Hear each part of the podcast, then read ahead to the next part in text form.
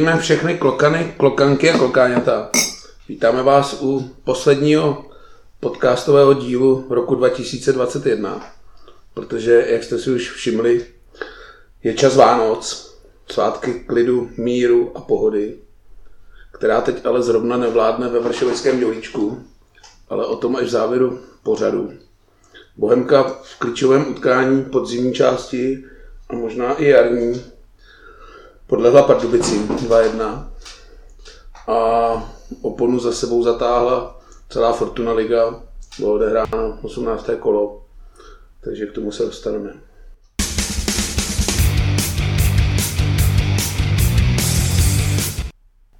Tak pojďme hned na ty Pardubice.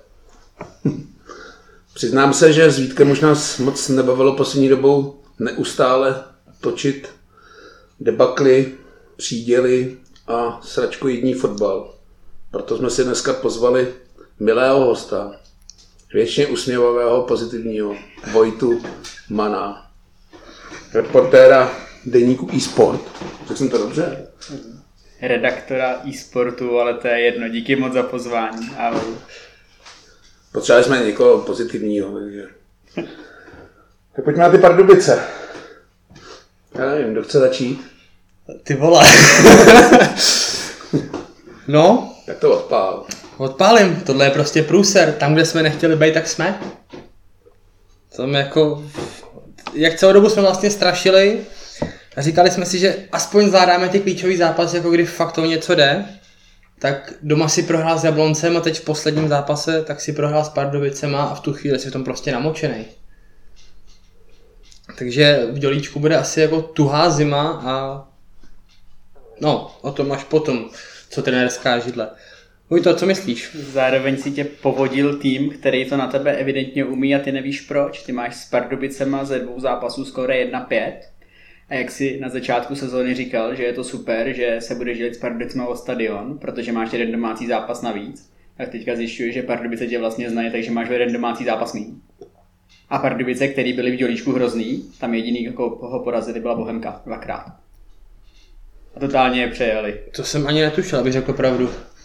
A nevím, kolik mají Pardubice bodů, ale myslím si, že jako jestli mají další jednu výhru z dělíčků, tak je to hodně. No. Myslím, že mají jenom 2 výhry a obě s Bohemkou. Pardubice mají tuším 17 bodů, soubod za náma. Tak to by skoro odpovídalo. Mají tam tu výhru boulej. Předtím rozebrali Boleslav. Tak má to 2 roviny. Prohrát s Pardubicema se samozřejmě může. Asi nejsme úplně v pozici klubu, že do každého nebo do zápasu s těmihle týmům jdeme s jasným vědomím, že tohle musíme na 100% vyhrát a když nevyhrajeme, tak je to průser. No ale my jsme do toho s tím vědomím šli, to prostě tak bylo. Ale druhá rovina, nebo možná 3 roviny to má, druhá rovina je po jakým výkonu si prohrál, což bylo šílený. A třetí rovina, která souvisí s tou druhou, že úplně mi nejde do hlavy, že celý týden se jakoby píše, jak je dobrá nálada v kabině, jak všichni stojí za trenérem Klusáčkem, všude v médiích, každý článek, jak je Klusáček nakloněná židle, že hráči v podstatě budou s Pardubicema bojovat za něj, tak při tom pohledu na úroveň té předvedené hry si myslím, nebo nechci to asociovat úplně, že to je tak, že by se na to vysrali a chtějí Huďka odvolat, ale při nejmenším, kdyby jako chtěli bojovat do roztrhání těla za trenéra, tak to asi bude vypadat malinko jinak. Jestli jsem to správně pochopil, tak tohle nebyl zápas, ve kterém by Bohemka jako kádr chtěla odvolat trenéra, to mi přijde jako blbost a v životě bych to do těch kluků neřekl, to se může asi stát v jedných týmech, ale neděje se to v Bohemce. Ale tohle to už byla čistá křeč, že chtěl si něco, chtěl si porazit Jablonec, abys ho udržel pod sebou, sice jsme udrželi Jablonec pod sebou, ale máme ho tam na bod na 2 na 3. Nevím kolik, ale chtěl si jim utíct, měl si na to tyhle 2 zápasy, oba se ti nepovedly. Navíc s tím vědomím, jak říkal Vítek, že si vyhrával důležitý zápasy, OK, ztratí se Spartou, ztratí se Sláví, nebo ne, ztratí se Sláví, dostaneš na prdel od Slávie, ale zvládáš to, co zvládat máš. Najednou si nezvlád tyhle 2 zápasy, na který si spolíhal. Možná už proto takový to musím, aby to bylo dobrý. I to, co se psalo, i když podle mě se to psalo jako o dost opatrně, nepsalo se, že hráči bojují za Klusáčka, že v případě prohry s Pardubicema pan trenér Klusáček končí, tak to podle mýho není. ale možná tam i nějaký tlak ty hráči cítili, protože samozřejmě vědějí, že se jim nedaří, když jsme tým s nejhorší formou v lize. No, on je ten pohled do tabulky, ke kterému se pak dostaneme při hodnocení podzimu, by s těma 6 bodama od Pardubic byl malinko příjemnější. Byli bychom pevně ukotvený v prostřední skupině a úplně bychom se nekoukali pod sebe. Hlavně by se nemusel koukat na ty Pardubice, které by byly bezpečně dole a teďka nás mají na dostřel.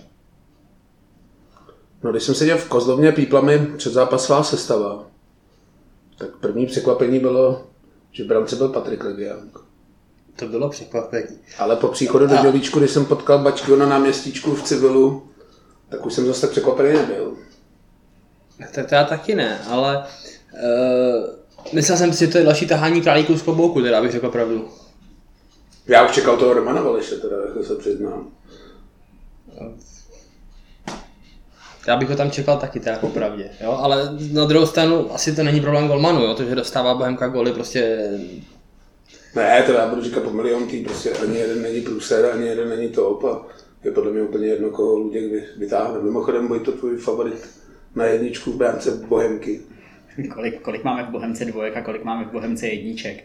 Vem si OK, Roman Valeš by možná mohl být dobrá volba, protože ještě nebyl vyzkoušený v průběhu podzimu. Kolik má Podchytána? Má Podchytána vůbec něco za Bčko? Když jsem chodil za Bčko, tak chytal Kořenek, neviděl jsem chytat Valeše. Podle mýho nemá moc minut, takže to bylo hození do vody. Trefit ho do tak dlouhého zápasu. A já nevím, jestli je na to tak moc připravené, jestli to, že byl na lavičce, nebyla spíš jenom jako nouzový záskok ve chvíli, kdy Bačkovský třeba nemohl. Protože a to bude asi další nějaký velký a hodně široký téma, nevíme moc o zdravotním stavu hráčů v tuhle chvíli, nevíme, co jim je, nevíme, na jak dlouho jim to je. Nevíme, jestli se nepotýkají s nějakýma následkama. Mohl si mít sestava proti Pardubicím na první pohled výborná, ale ty nevíš, v jakém stavu ty hráči jsou. Proč si myslíš, že klub nekomunikuje s veřejností o zdravotním stavu hráčů? Já rozumím tomu třeba, jak se to dělá, dejme tomu v NHL, že prostě řeknou, já nevím, že Ovečkin má zranění v horní části těla. Víc tomu nekomentuju, to chápu, ale proč do háje nemůže přijít, já nevím, tiskový mluvčí nebo kdokoliv a říct, hele, já nevím, Honza Vondra má prostě angínu, nazdar. A byl by po problému a nenechával by tu bohemáckou obec prostě v takových rozpacích, jako co se to vlastně děje, protože spoustu hráčů, který by za normálních okolností podle mého hráli v základní sestavě, tak leští lavičku a ty nevíš proč. Tady jde o to, co a vůči komu se komunikuje. Ty máš někoho zraněného, někoho třeba nemocného a když jim tam 2 dny před zápasem voláme na případné absence, tak ty ti řeknou ty zranění. To, kdo zaručeně nebude hrát. A samozřejmě ve chvíli, kdy se ti objeví, no já to řeknu na plnou hubu, mluvilo se, že spousta hráčů teďka zase prošlo covidem, tak ho nechceš prozradit už kvůli tomu, proti komu hraješ. Ve chvíli, kdy se před zápasem v Plzni pravděpodobně kvůli covidu, nebo dost možná kvůli covidu rozpadla obrana, tak se to nevědělo do pár hodin před začátkem zápasu. To netušilo, najednou ti byl Pepa na stoperu. Ne, tak on to pak zavdává k těm spekulacím, že se pak nadává Luďkovi, ty si postavil tohle, ten je úplně hroznej, jo, a možná by to roztýlilo ty dohady o tom, jo, já nevím, jak na tom třeba Dan Krch teď byl, jestli byl předtím zraněný nebo měl covid, jo, těžko říct, jaký měl průběh covidu, jo, není asi prdel po 14 denní respirační nemoci, jako odmakat 90 minut plný zátěže. Dan Krch taky měl hrát pod nějakýma tišícíma prostředkama už jako v průběhu podzimu, tam to mělo být svalový, z toho se mělo nějak vylízat, ale včera, jestli jste četli na fórum, točíme, co je dneska za den, pondělí točíme, včera večer se ukázalo na fóru příspěvek Milana Šimáčka, který tam několik takovýchhle věcí docela nastínil. Bys příklad mohl po prodělání nějaký nemoci, jakou máš najednou plicní kapacitu. Jestli nejseš třeba na 80% a ve chvíli, kdy seš na 80% příkladmo, to jsem si vymyslel to číslo, tak jak chceš odehrát 90 minut prvoligového zápasu? Na druhou stranu si dovedu představit i tu situaci, že kdyby jsme takhle upřímně informovali a řekli, hele, tamhle Vondra je po 14 dní covidu, 10 dní chrchlal, včera vstal z postele, jde hrát, tak jako ten si dovedu představit, že ten tým už je tu taktiku na tom, aby ho na té lehně malinko větrali, protože si budou říkat, hele, ještě včera měl hadr na hlavě, tak vydrží 20 minut a pak to přes něj půjde. Mě teda napadlo jako jediné řešení, proč to možná ten mediální úsek, proč to tutlá, že prostě se bojí toho, že by třeba museli odkládat zápasy, nebo že by poslali do karantény, to jako je jedna z mála věcí, jako která mě napadá. A ještě teda jako trochu to odlehčím, jestli někdo běhá, jako má 80% kapacitu oproti tomu, co měl předtím, tak by mě zajímalo, kolik by odehrál Keita. Protože jestli hraje 20 minut při 100%, tak v tom případě v páté minutě by nám tam klečel chudák na vápně. Další otázka je, jestli vůbec máme nějaký mediální úsek. Já nechci teď tady srát do vlastního hnízda na Petra Koukala, kterýho mám docela rád, ale přijde mi, že jeden člověk zvládat tolik jako pozicí, že i ten mediální úsek je tak jako šitej pro jednoho člověka až a my ho vlastně naložíme člověku, který moderuje zápasy, jezdí moderovat do Litvínova, jezdí moderovat na Kladno, má na starosti fančo. Dělá si nějakou svoji kariéru, dělá rádio. A jo, já tomu rozumím, já to teď neříkám. Petr Koukal je neskutečně multifunkční člověk. Já to neříkám některak pejorativně, ale když se tady bavilo o zlepšení komunikace s fanouškama, tak na Petra Koukala si myslím, že je toho až. No, a zároveň tohle je dlouhodobý problém Bohemky, že ten klub, možná si nevím, jestli možná ještě někdo podá tak naivní, že si myslí, že Bohemka je nějaký obrovský moloch s obrovským množstvím zaměstnanců, který je srovnatelný s tou strukturou s podstatně většíma klubama o pár zastávek nebo přes řeku vedle. A o pár zastávek má mediální úsek tolik zaměstnanců jako dost možná celá Bohemka se vším všudy. Když to děláš v jednom ve dvou lidech, nějakou prezentaci, tak samozřejmě musíš pokryt to nejdůležitější, musíš dělat ty největší priority a nemáš, i když máš nápady, nějakou vizi svojí, tak podle mýho nemůžeš uspokojit úplně všechno, co tě napadne, jak bys ten klub chtěl mít vedený. Myslíš, jako, že nemáš čas jako pro nějakou realizaci toho, že prostě seš tak vytížený těma povinnostma, že nemáš prostě možnost jako realizovat tu vlastní vizi? Já to nemůžeš si jenom hlavně. No, nemáš na to. No, proto se to ptám. Petrovo všechny aktivity. A tím jako, já to neříkám nic pejorativně proti němu, nemám proti němu vůbec nic mimo to vyřvávání po těch gólech, ale to... Jako v žádném případě nechci říct, že by nějak zanedbával svoji práci, jenom prostě nemáš tolik času, jsi jako lidská bytost, musíš někdy třeba spát. Jo, příklad, ty máš teď jedno dítě, tak se mu jako věnuješ naplno, až budeš mít druhý, tak najednou zjistíš, že už ti nezbývá úplně 100% dát obou a musíš to jakoby nějak rozdělit a priorizovat. A jako Petr má neuvěřitelné množství nápadů, já si myslím, že kdyby měl na starosti jenom jeden úsek, myslím si, že i fanshop se mu podařilo z té bídy předtím zvednout, i když to za mě ještě furt není úplně ideální, ale je tam ta... Stoupající tendence. Když nám bylo 16 a jediný náš problém byla Bohemka, tak jsme mohli veškerý svůj čas věnovat Bohemce nebo fotbalu nebo něčemu, kopání do balonu za barákem. Teďka nám je já nevím kolik, máme práce, máme děti, máme hypotéky, takže se ti jako rozptýlí trošku. Ale co ne, jako jestli je něco potřeba, tak jako nějakému zlepšení rozšíření komunikace Bohemky jako vůbec nebylo jako třeba bránit.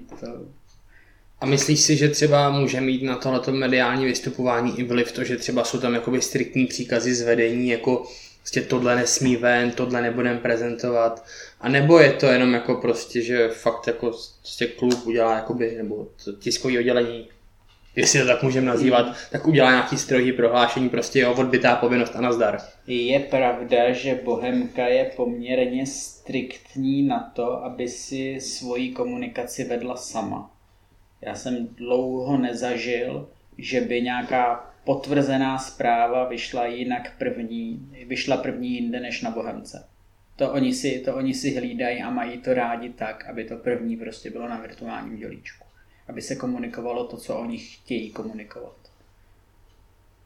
Takhle to řeknu. No ale ty věci ohledně přestupů a tady toho se stejně dovídáme mnohem dřív z jiných jakoby kanálů. Ať už Tak na druhou stranu to už jako zase nejsi schopný jakoby korigovat, protože to není jakoby jenom tvoje informace, jako opiko, ale prostě když jednáš tamhle s Libercem, tak už to nemusí pustit jenom někdo na Bohemce, ale může to pustit někdo z Liberce, tím se to dostane ven, jo? Máš v tomto prostředí máš strašně moc aktérů. Máš trenéry, máš agenty, vděčný zdroj. Jo, tak máš to začíná, když se vrátím k tomu příspěvku Milana Šimáčka včera na fóru, tak jenom třeba když si naposled jako hledal nějaký informace na virtuální dolíčku, mimo toho, že jsi se šel podívat na fórum. Já se přiznám, že jsem tam narostl článek už tak 2 roky. Já nečtu fórum, protože fórum se podle mýho názoru stalo odkladištěm výkalů, když to řeknu slušně. A články na virtuálním dělíčku, no, tak možná naposled, když psal Vojta. Ne, tak za tom, kdy já jsem se těšil, že si po zápase rozkliknu článek, který byl napsaný, že jsem ani na tom zápase nemusel být a prostě jsem věděl, jak se hrálo. Jo, dneska já jsem fakt tam nerozklikl článek, ani nepamatuju. Tak ono, web má jakoby svůj příběh. Nebo abych nelhal, naposledy jsem tam rozklikl článek o tom, jak se budou prodávat lístky při snížené kapacitě. No, dobře. Ne, tak web, říkám, má svůj příběh a něco o tom vím a myslím, že to asi ale nepatří ven. Takže to pak povíme tady. Každopádně webové stránky Bohemky jsou jako zajímavá věc. Jo, tak s Romanem jsem na to vedl několik diskuzí a tebe nám asi řekl nejlíp. Podle mýho, když... Já myslím, že právě neřek.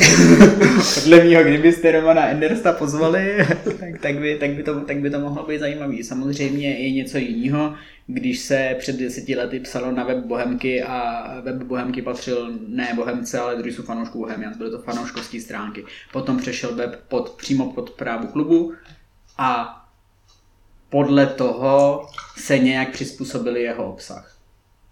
Tak vlastně to neznamená, že je to špatně.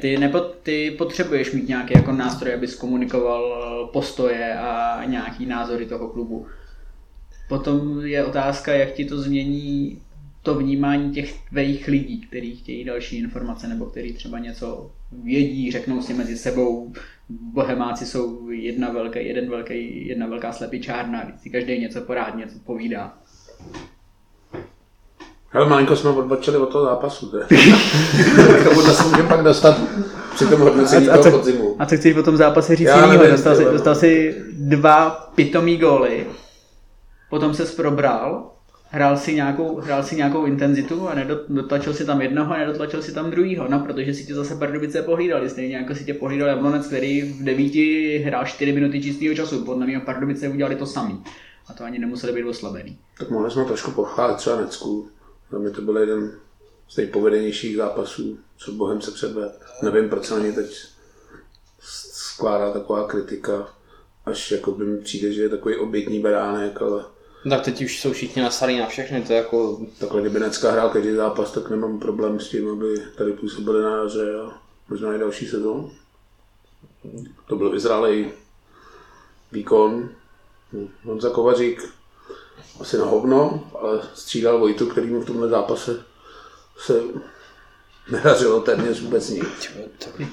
To bylo velký špatný. Ty ses tu minule přiznával o tom, že máš střet zájmů s Vojtou Novákem. Ne, tak já jsem se jako těšil, až ti řeknu, že Vojta Novák prostě ti ukázal, proč ještě základ asi ne úplně jistý, no. Jako to bylo strašný, chápu. A myslím, že i on to věděl, nebo když jsme tady seděli předtím, tak si říkal, že i on to ví, což je super věc, že si to uvědomí ten kluk. Jo, Vojta to komentoval slovy, že to byl jeho nejméně povedený západ Bohemce. Nikdo nepopírá, že v tom klukovi je obrovský potenciál, tak ať ho předvede, tak ať ho kouká předvíst, někdy jako brzo. Za druhou stranu, ve chvíli ten zápas byl na pytel, tak je jako za boha dobře, že už byl poslední a že teďka je měsíc klid a ten tým má čas se srovnat. Uklidnit se, začít něco, douzdravit se, začít něco dělat. A ty můžeš nastoupit do jara a může to dopadnout tak, že jsi tady v klusáčkové pozici před 1,5 roku. Vlastně úplně v pohodě. A tím jarem profrtíš, kádr na to máš. Jenom se vyhrávat z toho tlaku a z těch sraček, ve kterých teďka jsteš. Myslíš, že budou nějaký zásahy do kádru v zimě?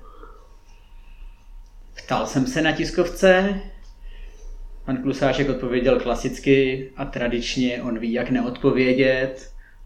Vem si, že ve chvíli, kdy odchází Ljovin, tak bude potřeba sehnat náhradu za Ljovina na tu šestku, pokud chceš mít nějakou i výhledově náhradu za Pepo Jindřiška. Pan Klusáček říkal, že chce nějak trošku zvýšit konkurenci v záloze, kde mu evidentně něco chybí. A zároveň máš nejhorší obranu v lize, takže potřebuješ někoho do zádu. Podle mého útoku jsi v tuhle chvíli saturovaný. Tam máš útočníků máš dost, ve chvíli, kdy budou zdraví, tak to bude v pohodě. Dokonce tě i překvapovali, že vlastně všichni dávali góly. Kdo zasáhl do hry, tak každý ti dal nějakýho góla. Kromě Ubu a OK, toho nepočítám. Ten byl jenom v Boleslavi, ale potřebuješ to trošku vzádu pořešit. Ale my se asi k těm Pardubicím teda nedostaneme, tak já to uzavřu tím. Já bych se k tomu ještě dostat chtěl. Já jsem si tady kluci tomu napsal dvě věci a ty teda potřebuji odprezentovat.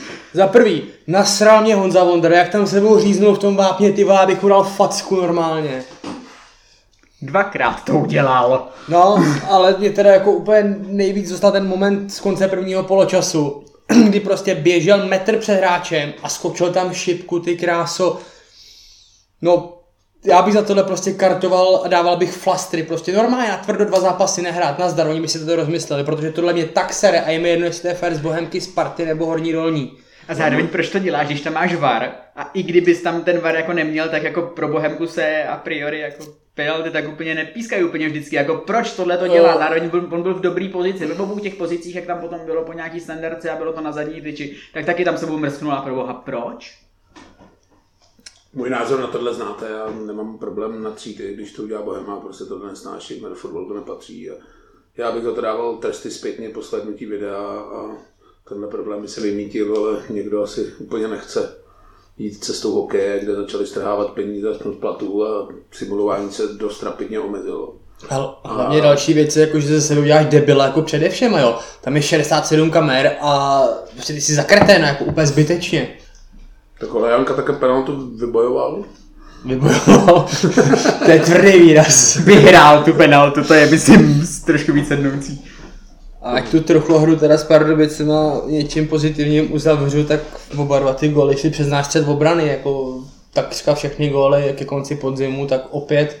Poprvé to bylo tuším, Dan Kessler tam udělal mindu, podruhý to byl Dan Krach tuším, že tam nedostoupil Černýho. A zase si jel při tom prvním gólu minimálně, si zase byl v situaci, kdy si začínal na 3 vzádu. A ve chvíli, kdy si zjistil, že ti to tak úplně nejde, tak jsi to prohodil na 4-4-2 čistý.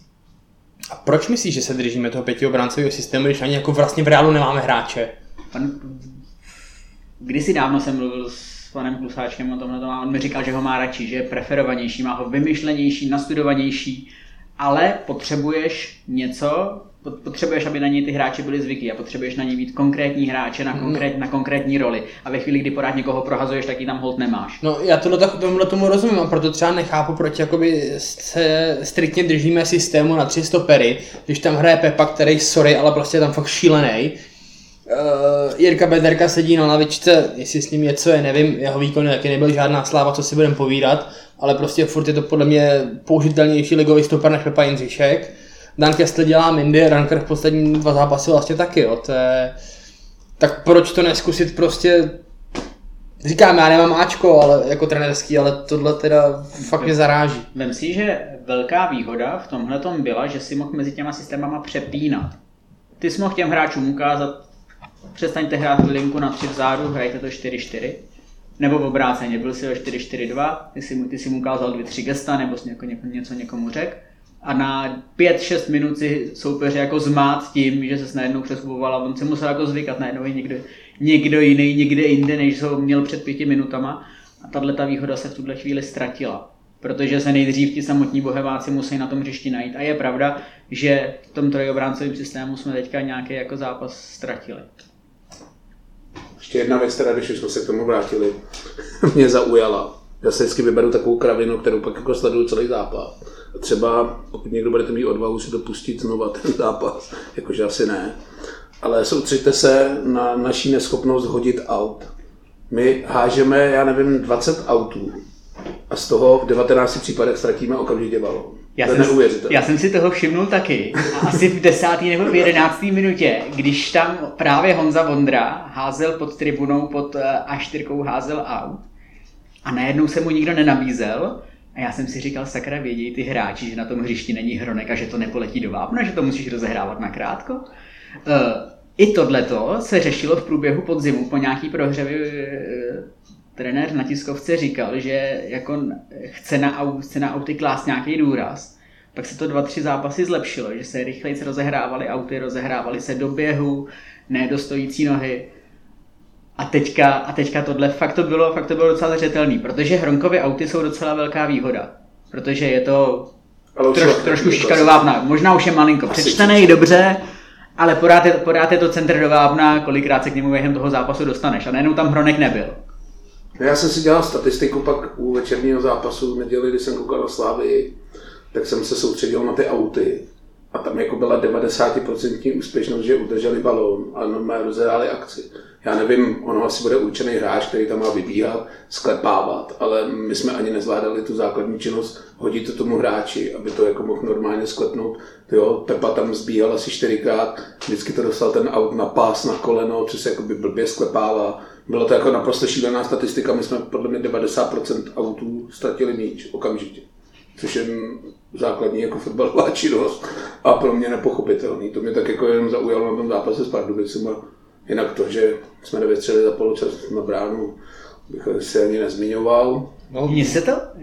Mně to nepřišlo, když jsem se potom zápase díval na statistiky, že vlastně byl vyrovnaný nebo Pardubice jako lehce aktivnější, co se týče střel. Mně se totiž zdálo, že jsme byli v tlaku, ale nebyli tam zakončení. Mně se líbilo, jak se centrovalo. Měli jsme 16 rohů, úplně jako šílený číslo. A Květák tam posílal jeden za druhým. Jako ty rohy nebyly úplně špatný. Jenom to tam jako dotlačit. Nebyl si možná si nebyl v úplně té správné pozici pro zakončení, možná ti tam byla nějaká lepší reakce, nějaký zpracování, nějaký dotek, něco, ale ty koule do toho vápna nebyly tak úplně špatný. Rohy v našem podání to kterou tady rozebíráme už taky několik dílů. Mě hlava nebere. Dobrý, ty nejfotbalovější hráči samozřejmě kopou ty standardky, což je asi při nepřítomnosti Honzi Kovaříka Roman Květ. Ale Květák a Vojta jsou za mě hráči, kteří jsou jediný z mála schopný vystřelit ze střední vzdálenosti. Nevím, proč nestojí na odraženém balónu.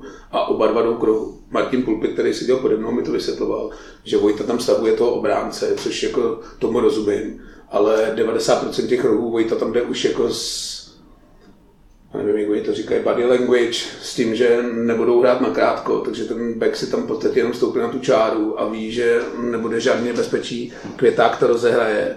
Jo, přijde mi taky, že je škoda tyhle dva hráče utopit u rohu, když by mohli stát na odraženém balónu. To, že teda žádný odražený balón jsme s Pardubicama neměli, je druhá věc, ale třeba tomu jít jako naproti. No. Já jsem si tady poznamenal, jak jsi mluvil o koulích ve vápně, tak jsem si vzpomněl na Tomáše Recina. Co?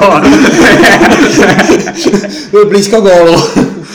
A to, co říkal Vojta, no, jako Bohemka měla optickou převahu a 3 střely na bránu, no, to je... Ale na vyrovnání to i tak bylo, jo, což je neuvěřitelný, protože Viz, jak tam chytil Necka na brankový čáře, v podstatě podle mě tutový gól.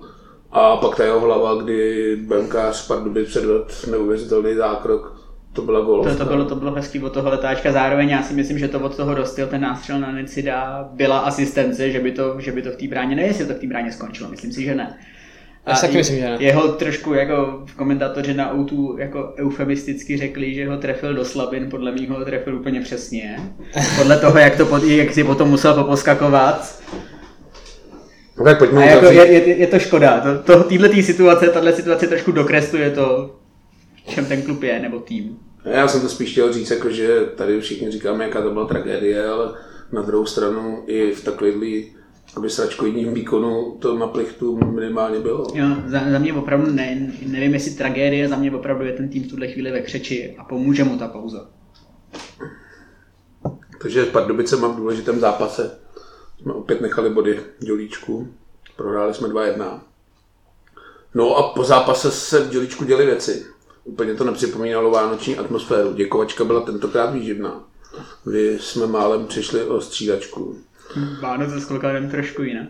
No, kde se pár fanoušků dobývalo k hráčům, pak dokonce i za asistence těžkooděnců. Parta 6 zakuklených sektoráků nebo mladých berserkářů vlítla na plochu, což na Bohemce teda nepamatujeme. Nevím, pojďme si trošku rozebrat. Mám začít? No povídej. Za mě to má dvě roviny. Jo, ta první rovina je to prostě frustrace, totální bezmocnost fanoušků, takže za A tomu rozumím, za B to asi k fotbalu občas patří, na Bohemce se to neděje, po každý prohře jako na Spartě. Je to fakt už totální frustrace, jo. Já, když jsem tam viděl ty lidi, tak to jsou prostě lidi, kteří pro ně Bohemka celý život jezdí na všechny zápasy. Jo, a co si budeme povídat, někdy to úplně není paráda, když se vrací ze Slovácka, ze Zlína, s debaklem v zádech, víkend prdeli, prachy v prdeli, manželky, přítelkyně nasraný. Jo, je to prostě celý víkend v hajzlu a seš nasranej. A v podstatě seš nasranej už dlouhodobě, takže ten papiňák furt jako vře, až prostě vybublá, takže bych to neodsuzoval. Ta druhá rovina je, že je to taková jako platforma na diskuzi, nevím vždycky, co od toho jako očekávají, že se tam budou povídat s hráčem, a když, jo, já jsem viděl tu diskuzi s Luďkem Klusáčkem, kdy prostě Luděk se snažil, za mě teda palec nahoru, že tam zůstal a měl tu potřebu s nima komunikovat, protože já bych se zbalil, šel bych do prdele. Jo, takže je to takový, z jedné strany se furt jako řve a teď nemůžeš říct žádný argument, který by tu druhou stranu uspokojil. Je to taková jako diskuzní platforma za mě k ničemu. Takže abych to jako uzavřel, fakt ty lidi chápu, neodsuzuju to, ale bylo to teda docela drsný. Já v tomhle budu vždycky proti jakýmukoliv násilí, proti jakýmukoliv náznaku násilí, nějaký agresivity, mně se tohle jako nelíbí. Na druhou stranu může to být užitečný. Poprvý, nebo nevím jestli poprvý, ale zblízka jsem to viděl v Liberci, po tom, co se tam stalo na konci, kdy taky Pepa Jindřišek šel pod kotel, něco se tam řeklo a je vidět, že Pepa Jindřišek má obrovskou autoritu mezi těma fanouškama, protože ve chvíli, kdy oni tam na něj všichni řvali, já teď si dokážu představit toho hráče, který jde pod ten kotel, pod ten jakoby anonymní, protože ty lidi neznáš jménem, když jsi jako hráč. No tam nemůžeš nic identifikovat, jenom na tebe prostě 10 lidí najednou řve a co máš říkat. To můžeš jenom ztratit. A v tu chvíli i ty lidi jakoby stichli. A jsou uklidnění tím, že na něj, tím, že tam za nima někdo přijde, něco jim tam řekne, někdo může říct, že to jsou nějaký fráze, ale i tak to může být užitečný. Není to Radek Šírohrad si Králové, který na tebe začal řvát, tak se to jdi hrát sám. Takhle to jako není, v tom už je ten tým malinko vyspělejší. Ohledně postupu pana Klusáčka, já si myslím v tomhletom, že je pořád dost velký a dost dobrý psycholog na to, aby dokázal tuto situaci uklidnit. Na tiskovce o tom mluvil taky, říkal, že ty fanoušky chápe, že pro fanoušky je to o emocích, pro něj on to musí vidět z toho reálného pohledu, tak jak on je uvnitř. Nikdo o tom týmu neví tolik, co on. Ani my tři dohromady ne. Když to tak on vyhodnotí, je to jeho odpovědnost. Doufejme, že to jako hodnotí správně. Je potřeba k tomu ještě dodat, že první z hráčů, který se objevil, byl Dan Kestl. Pepa přišel až pak s tiskovým mluvčím, nebo teď nevím, jak se přesně ta Petrova pozice Bohem se jmenuje. Vlastně taky ne, tiskový mluvčí, mediální manažer, vyber si, mediální, vedoucí PR oddělení, ředitel mediálního úseku. Bezvykle vlastní. Ještě bych dodal věc, která mě překvapuje teda úplně nejvíc, že ačkoliv chápu tu frustraci těch fanoušků, tak mi přijde, že malinko jako cílejí na špatný cíle, protože já bych mířil do nejvyšší pozice asi Bohemce, kdybych takhle chtěl ventilovat svoji frustraci. Nevím, Míla Držmíšek mi přijde jako špatný cíl. Je otázka, jak mají rozdělení kompetence, co se týče přestupů a tohle. Já jsem tady před pořadem vám říkal, že jsem měl připravený takové přirovnání, že mi to přijde jako když manželce dám 200 korun a řeknu jí, běž nakoupit na 14 dní jídlo a v pondělí chci mít biftek, v úterý chci mít svíčkovou, ve středu chci mít kachnu a pak se budu divit, že za 200 mi koupila tvrdlíky s vajíčkem a čočku, kterou teda na Bohemce dostáváme dost často. Takže já bych, nevím, my se o tom bavíme fakt dokola, jo. Prostě podle mě dokavať bude Bohemce jako majitel Darek, tak to bude furt stát za tohle, že se budeme prostě někde plácat, nebude to asi úplně top, ale je potřeba druhým dechem dodat, že na můj vkus pomalu, ale zvedá se to. Je fakt potřeba říct, že ať se týče tréninkového zázemí, akademie ve Velvarech, jo, jde to nahoru, když si vezmu Bohemku před 10 lety, tak je to prostě nebe a dudy. I ty příchody už se teď dějou, nemáme zdaleka celý tým hostovačky, v podstatě mimo té šílené hostovačky Bačkyho, nevím, jestli tam ještě někdo na hostování, Fuldek, tuším. Chramosta, tak to už je takový jako hostování před případným přestupem. Chramosta nemá obci. Zatímco Vaníček ve Vlonci má obci, tak Chramosta v Bohemce obci nemá. To se bojím, že ho tam někomu jako rozehráváme, ale... V podcastu Darek deklaroval, že s Honzou Chramostou jsou nějaké jako předběžně domluvený, že kdyby byl zájem na přestupu, tak by to asi úplně nebylo. To byli s Moskerou taky. A s Pulkrabem taky. Ale... Tak když jsi říkal, že Držmíšek není cíl, existuje nějaký jako reálný cíl, má vůbec jako fanoušek právo mít nějaký takovýhle cíl? A jestli ano, tak jako kdo, koho? Protože vem si, že... Cíl je Darek a Darek. Já tam žádný jiný cíl nevidím, kdo by byl jako víc zodpovědný za tu situaci. Já nevěřím tomu a myslím si, že na to vsadím baráka 1000%, že Míla Držmíšek určitě nedostane na předsezonním poradě přiveď tyhle hráče, máš na to neomezený budget. Tam ti přijde protiargument, je. Tam určitě není Mílo Držmíškovo výmysl, že budu přivádět hráče jenom za 0, tam si myslím, že to jde z jiných míst. Zároveň prostě za výsledky A týmu je zodpovědný sportovní úsek. Jeho šéfem je pan Držmíšek. Já tomu rozumím, ale v případě, že mám svázaný ruce. Dobrý, my jsme pak už dospěli v tramvaji k diskuzi, že Míla Držmíšek má udělat to, že říct, že hele, já tady nemám pravomoci cokoliv ovlivnit, tak jdu prostě do prdele. Jo, to je asi legitimní, nevím, jak to úplně je, říkám, to ví jenom Darek a Míla Držmíšek, ale jo, i pak s tím fanouškem tramvají jsem se shodnul na tom, že před sezónou jsme ty hráče, který Míla Držmíšek přived, a podle mě to nebyly špatný jména. To, že se to nepovede, no to je prostě fotbal a na Spartě by mohli vyprávět, kolik potřebují přivést posil na to, aby se jim jedna povedla. A tak ve v podstatě, já si nemyslím, že by ty posily byly špatný. Honza Chramosta, když hraje, tak jako hraje dobře. Honza Kovařík měl špatný konec podzimu, ale když z začátku hrál, byl v pohodě. Si myslím, že to posílení nebylo špatný. Dobře, můžeme spekulovat o Martinu Novým, ale... Špatný. Byly to posílení nebo náhrady? Vem si, kdo ti za poslední jako hlavně z křídelních prostorů odešel. Odešli ti Odháněl, nebo vypadl ti Odháněl, odešel ti Schumacher. Odešel ti Moskéra? Ne, pojďme si říct jako objektivně. Já to pak budu ještě rozebírat tady v té části. Ještě mám jednu takovou vsuvku připravenou. Honza Kovařík naprosto šílený. Myslím si, že by v této době nemohl hrát ani za Bčko. Fulnek mě taky jako vůbec ničím nenatknul. Ale nevím, jak je to fakt s těma zraněnýma a s tímhle. Jo. Prostě tady na těma zraněníma by se měl někdo zamyslet asi na širší diskuzi a možná na víc než na jeden díl podcastu. Jo, možná je tohle správná diskuze, to si možná i můžu vzít jako domácí úkol, že prostě teďka, pane trenére, pane sportovní řediteli, pane řediteli, řekněte, jak to během toho podzimu doopravdy bylo. Jako teď se dá jako hodně věcí toho podzimu vysvětlit. Nevím, Mílovi Držmíškovi se třeba vyčítá, že nepřived náhradu za Lukáše Hůlku. Já teď teda úplně nevím, jestli to můžu prozradit, jestli to bylo... Taky už si myslím, že bylo... Já si myslím, že bylo v přestupním období, že tam jako nebylo co řešit. Nebylo, my když jsme s ním dělali rozhovor, teď kurva nevím, ale jestli nám to řekl mimo záznam, nebo do záznamu, to už si nevzpomínám, tak já to propálím. Už nám asi nikdy rozhovor pak nedá, ale my jsme se ho vyloženě ptali na Lukáše Hůlku a on říkal, že na to chtěl reagovat, ale že přišlo od trenéra, od majitele ta zpráva, že jsou schopní to zvládnout v této sestavě a že počkají do zimy.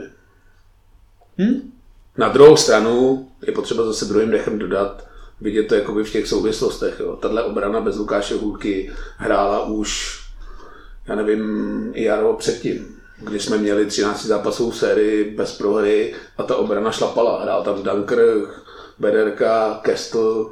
Už tam Lukáš taky nebyl. A neměl úplně špatný ani začátek této sezóny. A ta obrana fungovala, góly jsme nedostávali, sice jsme z těch 13 zápasů měli asi 8 plichet, ale měli jsme 13 zápasů sérii, která na Bohemku je hodně. Ale to se zase vracíme k tomu, u čeho jsme vlastně začínali, že spousta těch branek, které inkasujeme, nepadá jakoby po systémových problémech, ale padá po individuálních chybách. Já jako nevím, jak se nám povedlo dostat první gól s Pardubicema. Byl výkop, já se otočím na 0,2 vteřiny a najednou jdu dva Pardubáci na bránu. Jak se to stalo, ani to nechci vidět. Bylo nějaký propadnutí, nějaký špatná hlava, propadnutí v souboji. Ty jsi se ještě vyjádřil k kauze fanoušků Děkovačka. Je ty vole, tenkej let. Nevím, já tady pro tohle to nejsem, jako... Prostě myslím si, že vniknutí na hrací plochu, pokud neslavíš titul nebo postup do první ligy, jako úplně není správná forma nějakého protestu. A jsem rád, že Luděk Klusáček se pokusil mluvit s těma lidma. Jaký to mělo význam, je otázka.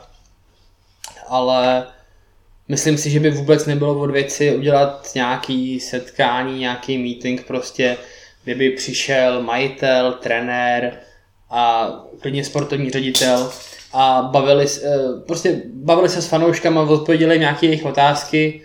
Jasně, asi ti budou nějakým způsobem mazat med kolem huby, ale bylo by to takový jako vstřícný gesto, jako něco jim vysvětlit a přesně i tady ty zranění nebo jakoby ty absence v sestavě, důvody, proč tohle dělám, asi nevyzradíš celou taktickou poradu, to je logický, ale aspoň to nějak ozřejmit, aby se v tom fanoušek dokázal orientovat, protože některé ty věci jsou fakt jako úplně, jak kdyby si tahal z klobouku.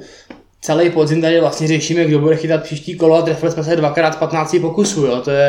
To je jenom proto, že Hugo na Spartě nemohl hrát, že jo? Já taky nejsem příznivý z takovýhle výměn názorů. Já to mám asi postavený asi trošku blbě, ale já prostě kdokoliv oblíkne jakoby ten zelenobílej dres, tak ho jakoby způsobem mám rád, protože fandím Bohemce, mám rád všechny lidi, kteří Bohemce jsou a věřím jim jakoby dobrý úmysly a prostě mám takovou tu tendenci to vždycky jakoby zlehčovat a prostě mít je rád, prostě kdokoliv bude rád Bohemce, tak ho budu mít rád. Jo, mám třeba přirovnání, teď do Litvínova nastoupil Růžička, s čím jsem se jako úplně nestotožnil. Je pravda, že teď ty hokeje nesleduju, asi bych teď na hokej ani nejel, ale neznamená to, že bych přestal Keze fandit. Jako vždycky po každém zápase se minimálně podívám na Live Sport, jak Keza hrála, když jakoby hraje, tak z toho mám radost, i když tam pozadí vidím toho Růžičku. Jo. Není to, že bych se tím modlil, abych Keza prohrávala, to v žádném případě a stejně to mám i u Bohemky. Jo. Takže něco jiného je, když řeknu, že prostě někdo hraje hovno, ale svým způsobem všechny, co jsou jako Bohemce, tak mám rád, protože je to můj klub a jsou to de facto i moji hráči, jo, když to tak řeknu hodně jakoby debilně a teple. Já myslím, že je to obecnější jev u Bohemáků, protože já nevím, jestli je někdo jako nenáviděný třeba ze současného kádru nebo z posledních let mezi Bohemákama, že jako když ten dres oblíkáš, tak tě jako přijmou, to není tak, že bys pískal na vlastní hráče. To se myslím neděje, přeci jenom ta bohemácká nenávist je směřovaná většinou proti soupeři a že to umějí dát pořádně najevo. Jo, tak zase na druhou stranu je potřeba říct, že jak má jako fanoušek dát najevo nespokojenost. No. Na Bohemce se to neděje často, ačkoliv často prohráváme, často jsme ve sračkách, tak vždycky ten fanoušek byl loajální a vždycky kamkoliv člověk jel na výjezd, tak prostě vždycky věděl, že tam 20-30 bláznů v nejhorším případě vždycky bude. A jo, ty lidi tomu fakt obětují strašně moc, takže já se ani nedivím, že jsou frustrovaní, jo, protože pak ty debaty s těma ostatními fanouškama těch týmů, jo, jsme prostě tak jako trošku za blbce a už je to fakt dlouhý. Jo. Nějaký ten úspěch. Nikdo nechce, aby jsme každý rok hráli o titul. To ne, já vždycky to přirovnávám k Liberci, nebo... Ono fanit Bohemce v posledních generacích je jistá forma masochismu. A jako ty už tam s tím jdeš a možná proto Bohemka jako přitahuje takovýhle ty osobnostní typy, který si jdou prostě zafandit, ale zároveň trošku zatrpět ve chvíli, kdyby si byl jako čistě fanoušek výher a kdyby si šel na kvalitní fotbal, tak jdeš asi někam malinko jinam. Ale... Do Příbramy? Ale no tak... Ne, protože já osobně nechci říct nenávidím, ale nemám rád takový pokřik, my jsme Bohemka, vy nejste nic. Protože když se člověk jako podívá do historických statistik, tak ten člověk, který nezažil tu jízdu v 81. až 83. nebo 84. tak v podstatě Bohemka od té doby je naprosto průměrný klub, který Byl dokonce i přezdívaný jojo klubem, který neustále sestupoval, postupoval, vždycky se tam někde plácal, já nevím, za tu dekádu, tuším 2. místo pod Petrželou po podzimní části, když tady hrál Lukáš Harty. No, 2002, 2003, to byl taky jako jedinej, předtím. Pak se uhrálo nějaký 5. místo po podzimu. To byl 4. lega, bylo to bez pohárů té hry, no i zároveň je to nejvýraznější výsledek a druhý nejvýraznější výsledek je 6. místo pod Hovtychem. No, teď jsem to chtěl říct, že druhý takový období bylo pod Hovtychem. Ale zároveň spousta lidí si pamatuje ty 80. leta, kdy byla Bohemka velkoklub a jako vůbec se nedivím, že by to chtěli zpátky, jako to jsou lidi, kterým je dneska, nevím, 50, 60 nebo kolik. Pamatuju si ty 80. léta a jako je úplně logický, že se jim jako nelíbí, kde ten... A tak to se nemůže zopakovat, jo. V té době Bohemka byla fakt takový válec, že i kdyby Slávie vyhrávala ligu s 30 bodama náskokem, tak nikdy už podle mě se nemůže stát to, že tihle česká repre je tam 11 frajerů z Bohemky, jo. To... No tak ta Slávie se tomu malinko blíží. O, tak měla 6, no. Taková jako trošku vršovická norma se malinko přestěhovala, jak by řekl Petr Koukal, do západních strašnic.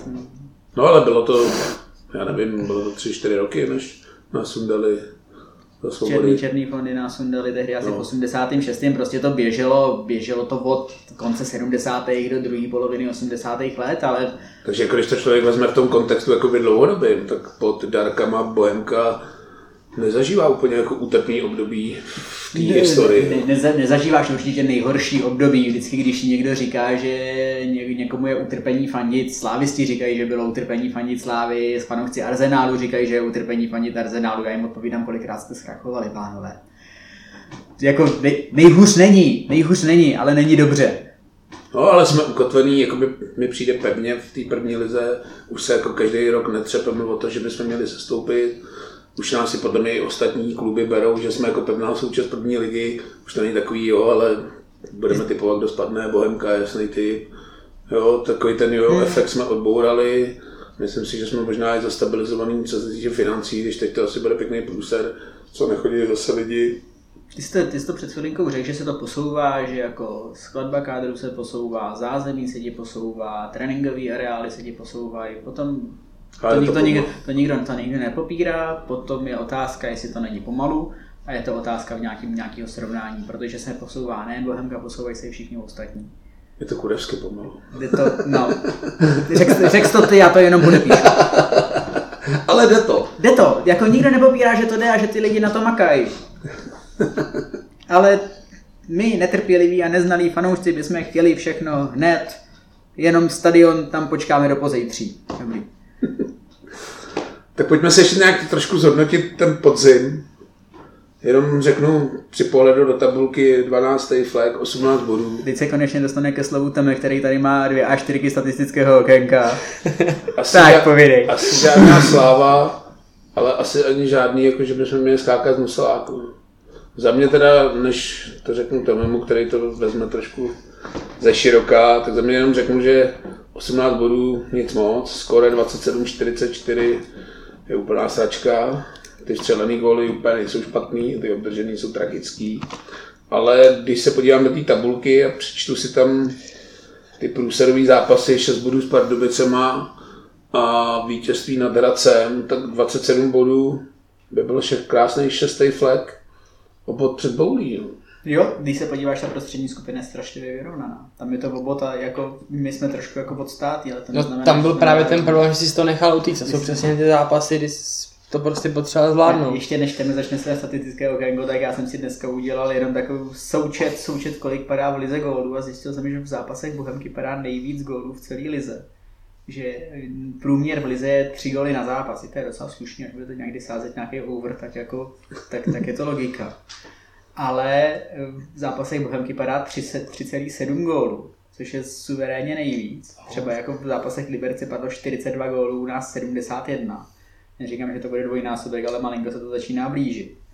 Tak jsem si říkal, jestli Bohemka jako není nejzábavnější tým v lize. Potom jsem si jako uvědomil, že je to nejzábavnější tým pro soupeře, ale... Nejzábavnější tým v lize určitě, akorát ne pro fanoušky Bohemky. A pojď do toho, Vítku. Tak já jsem tady vytáhl jako pár zajímavostí. Bohemka vyprodukovala v těch 18 kolech. Vyprodukovala 209 střel. Patří v tomhle ohledu 9. místo v lize. Tak pro porovnání... 19 kol dokonce, páni. Jako to hůř, jo. V tomhle jasně hodí Sparta, která těch střel produkovala 313 a Slávia na druhém místě má 50 míň, což mě trochu zarazilo, když jsem to viděl, že Sparta má takovouhle střeleckou produkci a vlastně z toho nedává tolik gólů, jo. Že to vypadá, že to zkouší jakoby z každé pozice v podstatě, ale ta střelba je... A to se bavíme jenom o střelách, jakoby, který nemířil na bránu, jo. Tak půlky z jeho statistikou 12 střel, 7 gólů začal hrát až v posledních kolech. Tak... Záleží na to, odkud ty střely a z jaký situace ty střely posíláš. Myslím si, že i když Slávie střílí, i když už Slávie chce hrát jako velmi do vápna a zakončovat z vápna, ale i když střílí spoza vápna, tak je to z dost výhodné pozice, kde má postavenýho Holeše, Stančia, kohokoliv, kdo to z té dálky prostě umí a ten balon tam dokáže připravit. Když to Sparta pod taktovkou trenéra Vrby, který vždycky chtěl útočit a vždycky chtěl soupeře přestřílet, tak to možná mají postavený trošičku jinak. Teďka jenom ještě, abych to porovnání dokončil, nejdřív řeknu, že Bohemka měla 88 střel na branku, v tomhle ohledu jí patří 7. místo v lize, a teď ten rozdíl mezi tou Spartou a Sláví, který ve střelách mimo byl 50, tak Sparta na prvním místě má 128 střel na bránu a Slávia na druhém místě 120. Jo? To o čem mluvím, jistější pozice. Přesně tak. No a to i u Bohemky vychází na slušnou produktivitu, ne? 80 střel, 30 gólů. To je úplně špatný procento střelby, ne? 24, nevím, jak je to generálně. Každá třetí, čtvrtá. 12,9% úspěšných střel. To vychází. Ze všech. Kompletně, ne? Přesně tak. Kolik může mít tak ligový průměr? Jsme nad nebo pod? Jsme pod určitě. Jo. Ten průměr šel někam snad skoro k 20. A... těch statistik obecně, co jsem tak jako to prohlížel, tak Bohemka ve většině z nich figuruje v naprostém průměru, znamená mezi nějakým tím 7. až 10. místem. No a pak jsou statistiky, o kterých se naprosto vymyká. První věc jsou fauly, o tom jsme se bavili s Vojtou ještě než jsme začali natáčet. Proti Bohemce bylo odpískaných nejméně faulů z celé soutěže. Proti Bohemce bylo jenom 213 faulů a bavíme se o tom, že proti špičce ligy to jsou přes 300, jo. Což máš, já nevím, rozdíl třeba 4-5 faulů na zápas a to je strašně moc, jo. To je úbytek standardek a... To je zajímavý. Čím tohle může být způsobený? No to je otázka. Jakoby netvoříš hru, tudíž není potřeba tě faulovat. Ty většinou jako, ty častokrát jako tvoříš hru, jde o to, jak ji tvoříš. A třeba to byl můj dojem ze zápasu s Jabloncem, že si nás prostě jako přečetli a že věděl. Možná i ty Pardubice. Pardubice si myslím 100%.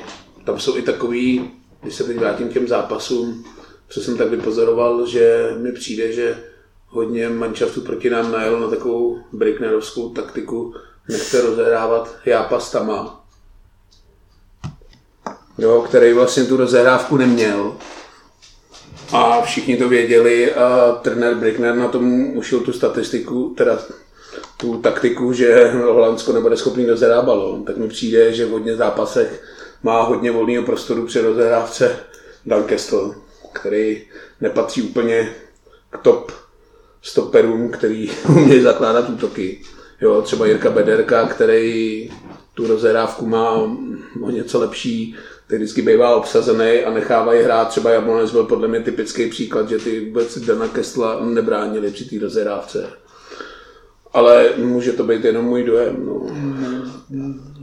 Nejsem proti tomu, zároveň to možná dává Danovi Kestlovi příležitost se v tomhletom zlepšit a nemyslím si, že by v tom nedělal žádný posuny za posledního. Jo, teď má roku. On to trošku umí a velmi zajímavé je ve chvíli, kdy se rozhodne nenakopávat, ale vyjet si ven. Třeba s Jabloncem. A jako proti Jablonci jeho koloběžka na vápně. Viděl jsem na Bohemce úplně všechno. Viděl jsem Tomáše Bergera podstoupit souboj, viděl jsem Míšu Porodnu skórovat, byť jenom na Vyšehradě, ale viděl jsem Dana Kesla udělat zrovnovku na soupeřově vápně a v tu chvíli jako... Ale já byl na klobáse a přišly mi asi 3 zprávy, že Dan Kestl udělal zidrovku, tak jsem se to na autučku pouštěl pod Perkou zpětně. A ona se mu povedla! Kurva, to snad není možný. On ji normálně dokončil, ona se mu povedla, ta byla skvělá. Mimo Krajinový udělal pod tribunou zidanovku asi v 10. minutě a povedla se mu na pětníku, normálně na 15 cm, vlastně bez pohybu. Potom mu sfaulovali, ten faul nebyl odpískaný, ale ale taky najednou to jde. Já jenom k té rozehrávce, to zase stáhnu k těm statistikám trochu, tak Bohemka inkasovala 8 branek z protiútoku. To znamená po chybě ve vlastní rozehrávce, eventuálně někde ve středu pole. V tomhle ohledu je třetí nejhorší v lize. A těch 8 branek jen tak pro porovnání, tak předposlední Karviná, nebo poslední Karviná. Poslední. Dostala 3 pouze, Plzeň 1, jo. Takže s Plzní se asi srovnávat nemůžeme, ale Karviná, tam si myslím, jako, že to je pro Bohemku jako nějaký srovnání je. Až tam je naběhaný kilometry? Naběhaný kilometry nemám, protože nejsme na dostizích, ale hrajeme fotbal. S tímto nesouhlasí uživatel Martina Šek. Ani Jirgen Klopp. Toto se nelíbí, Ladoliovi.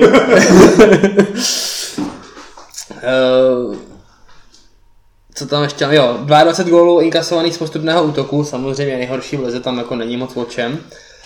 A 14 gólů inkasovaných po standardních situacích, což je ale třeba podle mě věc, která mě překvapila a na který by jako trenérský štáb jako mohl zapracovat, protože to, že děláš individuální chyby při rozehrávce je dobrý, chceš třeba tvořit, stane se, ale neubrání standardku je prostě podle mě obrovská chyba v dnešním fotbale.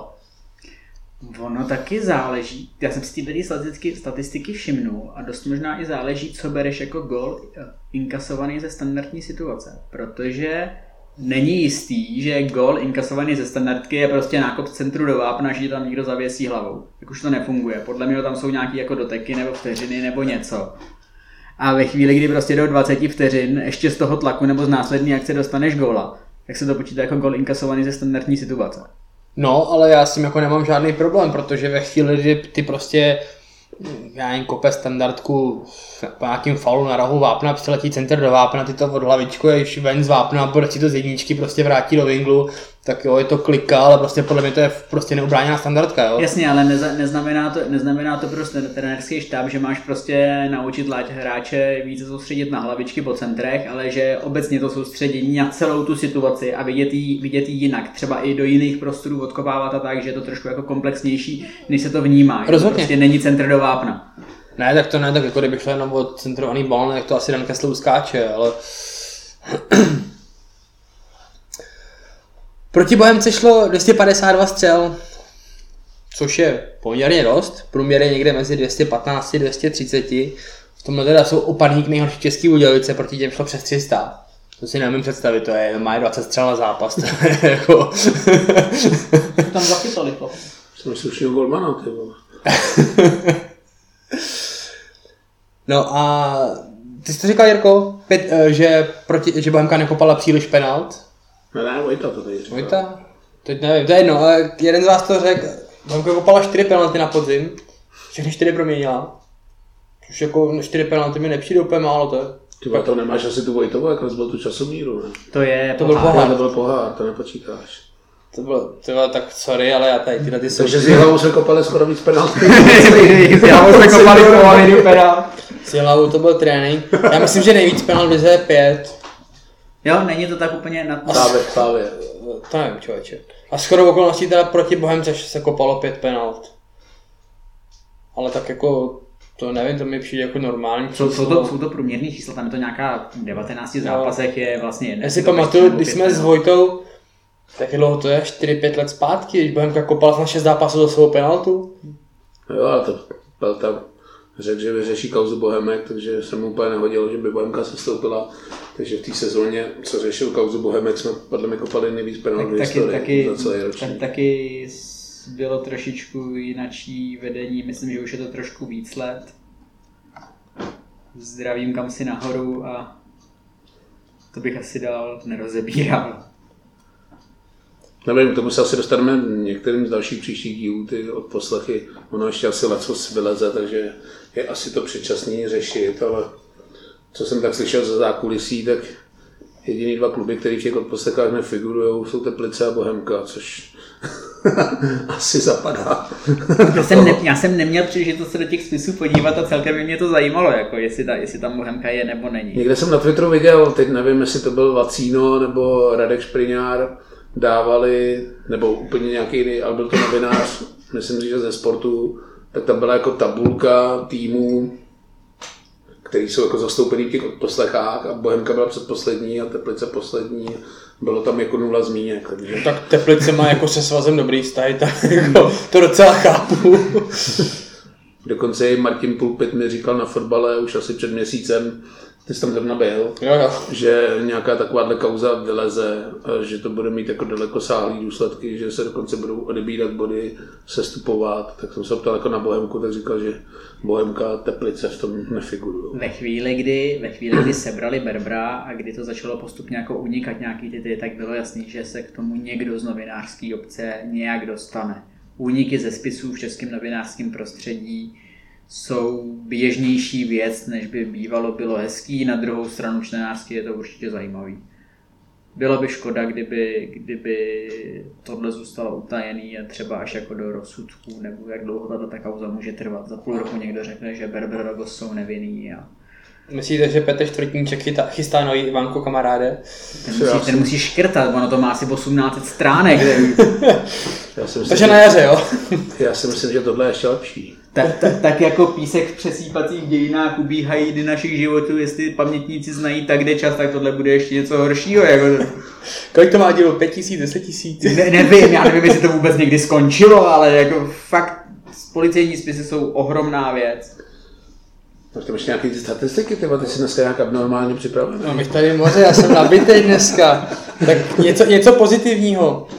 Bohemka vyprodukovala během těch 19 kol 143 přihrávek do pokutového území, což je druhé místo. Lepší je, a to schválně si typete kdo je nejlepší v tomto ohledu, to znamená balony, který dostane do pokutového území. Ty vole, já bych řekl Olomouc a nebo Slavie. Slavie podle mě spíš proniká, já bych tam tušil nějaký Budějky nebo něco takového. Jablonec. Yeah. 177 pokusů, což je o 30 víc než Bohemka, a jinak zbytek ligy je někde na průměru kolem 115, což je jako...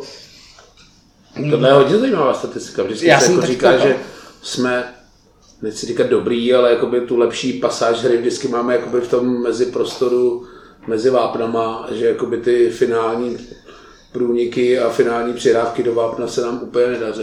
Je otázka, co se bere jakoby přihrávku do vápna, jestli je to jako přihrávka do šance, tomu moc nevěřím, že jsme byli druhý lize, ale... Spíš jako zpracovaná do toho... Jasně. Úspěšná přihrávka, jakoby úspěšný proniknutí do pokutového území pomocí přihrávky. Vem si, že spousta týmů, která ti sází na nějaký typ hráčů, to má postavený tak, že do pokutového území nepřihrává, ale proniká. Přesně tak. Tam prostě dostaneš nějakým, uděláš někoho 1-1, dostaneš se tam po lajně a až teprve, když jsi v tom vápně, tak přihráváš nebo zakončuješ nebo něco děláš.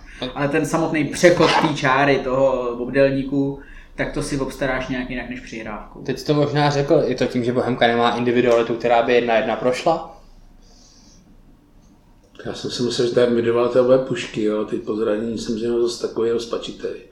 Myslím si, že to je způsobený tím, že je zraněný, protože předtím měl fazónu. On po návratu vlastně z první střelila góla. Vypadalo to, že se... No a ten poslední zápas je takový nemastný, neslavný. Taky ti ještě nebude hrát 90 minut, že jo? A taky opět zase se můžeš ptát, čím to je, že Puškáč alias týpek, který měl ukázat, že je útočník číslo 1, nehraje 90 minut. Protože ho potřeboval dostat na hřiště dřív a není dolačený. Je to nepodložená spekulace, ale z mého pohledu naprosto logická. Jako. Akorát ti to nikdo neřekne nahlas, což je, ale to bychom se vrátili na začátek a to by bylo zbytečný. Pokračují ve sledickém okresu. Tak jestli je Bohemka v něčem nejlepší v lize, tak je to v tom, že neinkasovala červenou kartu. Takovýhle slušňáci jsme. Bohemka neinkasovala červenou, Sparta taky ne, Pardubice ne a inkasovala 41 žlutých karet, což je tak jako průměr ligy, tam to mezi těma 40-50 jako lítá. Vyprodukoval 257 faulů, nejvíc jich má Hradec 353, jakože oparník, to jsou největší čuňata ligy a musím říct, že když jsem včera viděl zápas Hradec Sparta, tak se vůbec nedivím. Pan Koubek ví, co dělá. Jo, proč si to funguje, neříkám, že ne. Učil světí prostředky, ty nejseš prase, že bys někoho chtěl zranit, zabít a poslat do pardubické nemocnice. Protože kdo jste byli v hradecké nemocnici, tak tam nechcete. ale jako, když potřebuješ někoho připravit o balon, tak ho zastavíš, no. Co mě překvapilo, posunu dál trochu, tak Bohemka vyprodukovala 47 offsideů, což je druhý největší počet, více jich má jenom Zlín, což upřímně nechápu teda. 145 necka. Průměr je někde mezi 30 a 40. A Zlín má nahoře Poznara, který má... to taky hledá, tu offside line. Je to možný, ale já jsem si vždycky myslel, že na offside line se pohybují jako spíš breakový typy hráčů, což podle mě tady není ani Poznar, ani Necka, proto jsem z toho takový jako překvapený. Jo, já bych pochopil, kdyby měl Honza Chramosta 25 offsideů, protože čeká na té line jak Inzaghi a prostě jednou to vyjde, jdu sám na bránu, ale to mi úplně nepřišlo. Jako nebo tě spíš, že toho offsideu vystavují, když jsi Necit nebo Poznar. To je druhá varianta. Nevím, prostě já mám zafixováno, že útočný offside 90% vyprodukuješ tím za prvý, že jsi debil a neumíš rozehrát trochu, hraješ to nakrátko. Což jsou podle mě nejdebilnější rohy na světě, a to už jsem tady říkal minule. A druhá varianta je prostě, že se rozbíjáš na tu offsideovou hranu a buď ti to vyjde nebo nevyjde. Ok, to je otázka, jestli ti to offside mávají. To je další věc. Že i v době VARu, i když to na tom poháru ze Slaví VAR nebyl, ale... Offside je jedna z věcí, která mě jako neuvěřitelně sere na tom VARu. Takový to pouštění těch evidentních offsideů, který vidíš i z kotle, že byl o 2 metry a ten rozhodčí to nechá 20 vteřin dohrát. Jo, a ten fajda se někdo pěnat bránu potom. Může k nějakému souboji a pak to prostě mávne. To mi přijde úplně debilní. Ale... Bez komentáře. 3486, to je průměrná návštěva Dělíčku. Je 6. nejvyšší. Před Bohemkou jsou ty první 3, tam je to jasný, plus Slovácko a Baník. Úplně srozumitelný, zároveň tuhle tu statistiku ti v tuhle chvíli pokřivuje to, že máš teďka jako všechny stadiony srovnané na tisícovce. Tak ale to je pro všechny stejný a v tu chvíli jakoby, tak je to statistika za 14 kol a ne za 17, ale jakoby, já si neprůměr ti to srazilo o něco níž. Zároveň ale... já si nejsem jistý, i když jsme hráli se Spartou se Sláví doma, tak si nejsem jistý, jestli jsme nějaký zápas měli vyprodaný. Já myslím, že tam jeden akorát si myslím, že ve chvíli, kdy máš mít 6300 kapacitu, nebo kolik máš, tak máš mít jako permanentně vyprodáno a mě to strašně jako mrzí a sere, že ty návštěvy poslední roky nejsou takový, jaký si pamatuju. Tak je otázka, kolik lidí odradí ty, ať už mít test nebo očkování. Jo, třeba Cheza, když se vrátím zase k hokeji, nikdy nepatřila na úplný dno.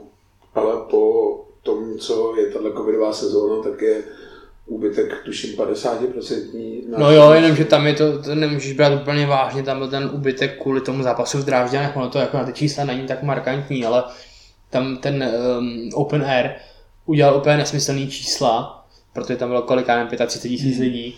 No, ale teď což je 6 zápasů v řadě. Tak, jasně. Někde myslím předposlední, ale jo, jako v předcovidových dobách vždycky bývala třeba 6. a 7. lize, což... Jo, to, co jsem chtěl říct je, že mě trošku v mojí zelenobílý hlavě štvalo, když je zápas se Sláví a ty vidíš plnou A1 slávistů. To mě trošku... Já vůbec nechápu, jak se tohle může stát, ale teda mezi náma. Já taky ne. Na druhou stranu, že nejsme schopní prostě... Právě to není o to, že ty slávisti přijdou, to je o to, že ty lístky nejsou bohemácký. Ale je tam nešťastná jakoby shoda těch okolností, protože já třeba za sebe spoustu lidí, co chodíme na fotbal, tak všichni máme tu permici, takže jako ten systém lístků, že ten, kdo má permici, tak může koupit lístky svým známým, je hodně asi nešťastný. Protože tak on je jediný možný, pořád jako další příležitost, která ta další možnost, kterou máš je pustit ty lístky do volného prodeje, což nechceš, že jo? Ty chceš, aby ti bohemáci koupili ty lístky bohemákům. Ale když... No. Ale když to... Já s tím souhlasím, protože jinak než přes ty permanentky to nepůjde. Ale nepřijde mi jako úplně dobrý řešení, že třeba můžeš koupit 4 lístky. Tak prostě ty vemeš jednoho kamaráda a pak ty dva, nevím teda, jestli s tím třeba jinou obchoduje. Myslím si, že na zápasy se Spartou Sláví je to klidně možný. Já si taky myslím, jako, že prostě... Není každý takovej srdcař. Že lístek na Bohemku stojí 250 korun a... Ty ho za 5 kilo střílí slávistovi, protože ten je zvyklý dát litr za lístek. No. Přesně tak a on tam půjde jako rád. Nevím, tohle bych uzavřel tím, že má být prostě... prodaných 5000 permanentek a nemusíš to vůbec řešit. Jako rozdělovat lidi na to, jestli fandí Slávy nebo Spartě. Jo, jedno ten fotbal jde dokoliv, my když pak někam přijedeme a nemůžeme jít na hlavní tribunu nebo nemůžeme si koupit lístek, tak jsme taky nasraní. Ale ne, tam jde o to, že ty lístky prostě neprodáš mezi svýma, i když by si prodat mohl. Protože tady na těch velkých zápasech na to ten potenciál prostě je. zápasy se Spartou, se Sláví, s Plzní a myslím si, že i s Baníkem. Ty jsi schopný vyprodat mezi své lidi, jenomže prostě ty lístky pustíš jinam. Za mě největší průser je, že prostě Bohemka nemá prodaných 5000 pergamentek, což jo, podle mě by měl být základ. Ale to, ani to ti přes... Já nevím, jestli jsme na nějakým čísle, teď 17, 18, nebo kolem 5000. Ale ani to ti přece negarantuje to, že tam prostě přijde 5000 jakoby fanoušků Bohemky, jo? Protože stejně jako se kšeftuje s lístkama, tak se kšeftuje i s permicema, jo? To jako... Ale jo, tak přece pak nebudu zakazovat. Já nevím, mě tady ta nevraživost třeba by furt změnila to Slávy, ale podle mě spousta bohemáků ještě z dřívějška má spoustu známých mezi Slávy. Ale já nemám, jakoby, tady nejde, to není konkrétně o Slávy, ale Vojta jakoby dal za příklad to, že prostě na A1 je 800 slávistů, prostě, kde by měli podle mýho i jeho názoru sedět jakoby fanoušci Bohemky. Jo, a je... Jo, tak druhá rovina je, že když půjdeš, já nevím, na Emirates Stadium a budeš mít čálu Evertonu, tak tě tam za první si nepustěj. A za druhý ti nedovolí se zluknout do toho davu. Jo, nevěřím tomu, že všichni slávisti si koupili lístky na to samé. Tady se to dělá úmyslně. Ve chvíli, kdy už si slávista potom dostane lístek na hlavní tribunu, tak je rvaný na A1, aby se tam nějak zlukli, aby byli pod nějakou kontrolou. Protože to nejhorší, co se ti může přihodit, je 10 slávistů na A5. Ale říkám, to se budu točit v kruhu. Jo, ale kdyby bylo prodaných 5000 pergamentek, tak tohle vůbec nemusíme řešit. S tím úplně souhlasím a to je to, co mě na tom jako mrzí nejvíc, že prostě těch fanoušků jako ubejvá. Mi přijde, že je to dlouhodobý jev trošku, možná se rovnávám s rokem 2006, ale... Ale řeším to s Joškou, už jsme to řešili při výjezdu. Jo, tam prostě...